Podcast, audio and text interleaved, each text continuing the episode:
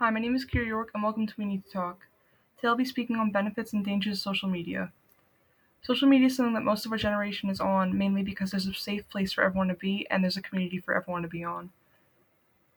I I use social media to get closer to my friends and to view different things like on TikTok or Instagram of things that I enjoy, like sports or movies. There's also an app for everyone for social media. It's a very wide platform, but at the fact that it's a good thing, every good thing has its negative side effects, and social media has a lot. There's cyberbullying, beauty standards, stereotypes. There's a lot of cyberbullying actually, like on places like Snapchat, Instagram. It could be through DMs.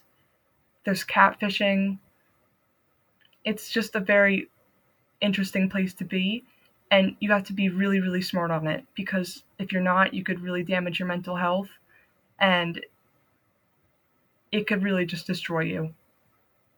So with that i hope that this gives you a little advice to be careful on what you're doing because anything could be leaked or anything could go out and to just be careful of what you what you do on social media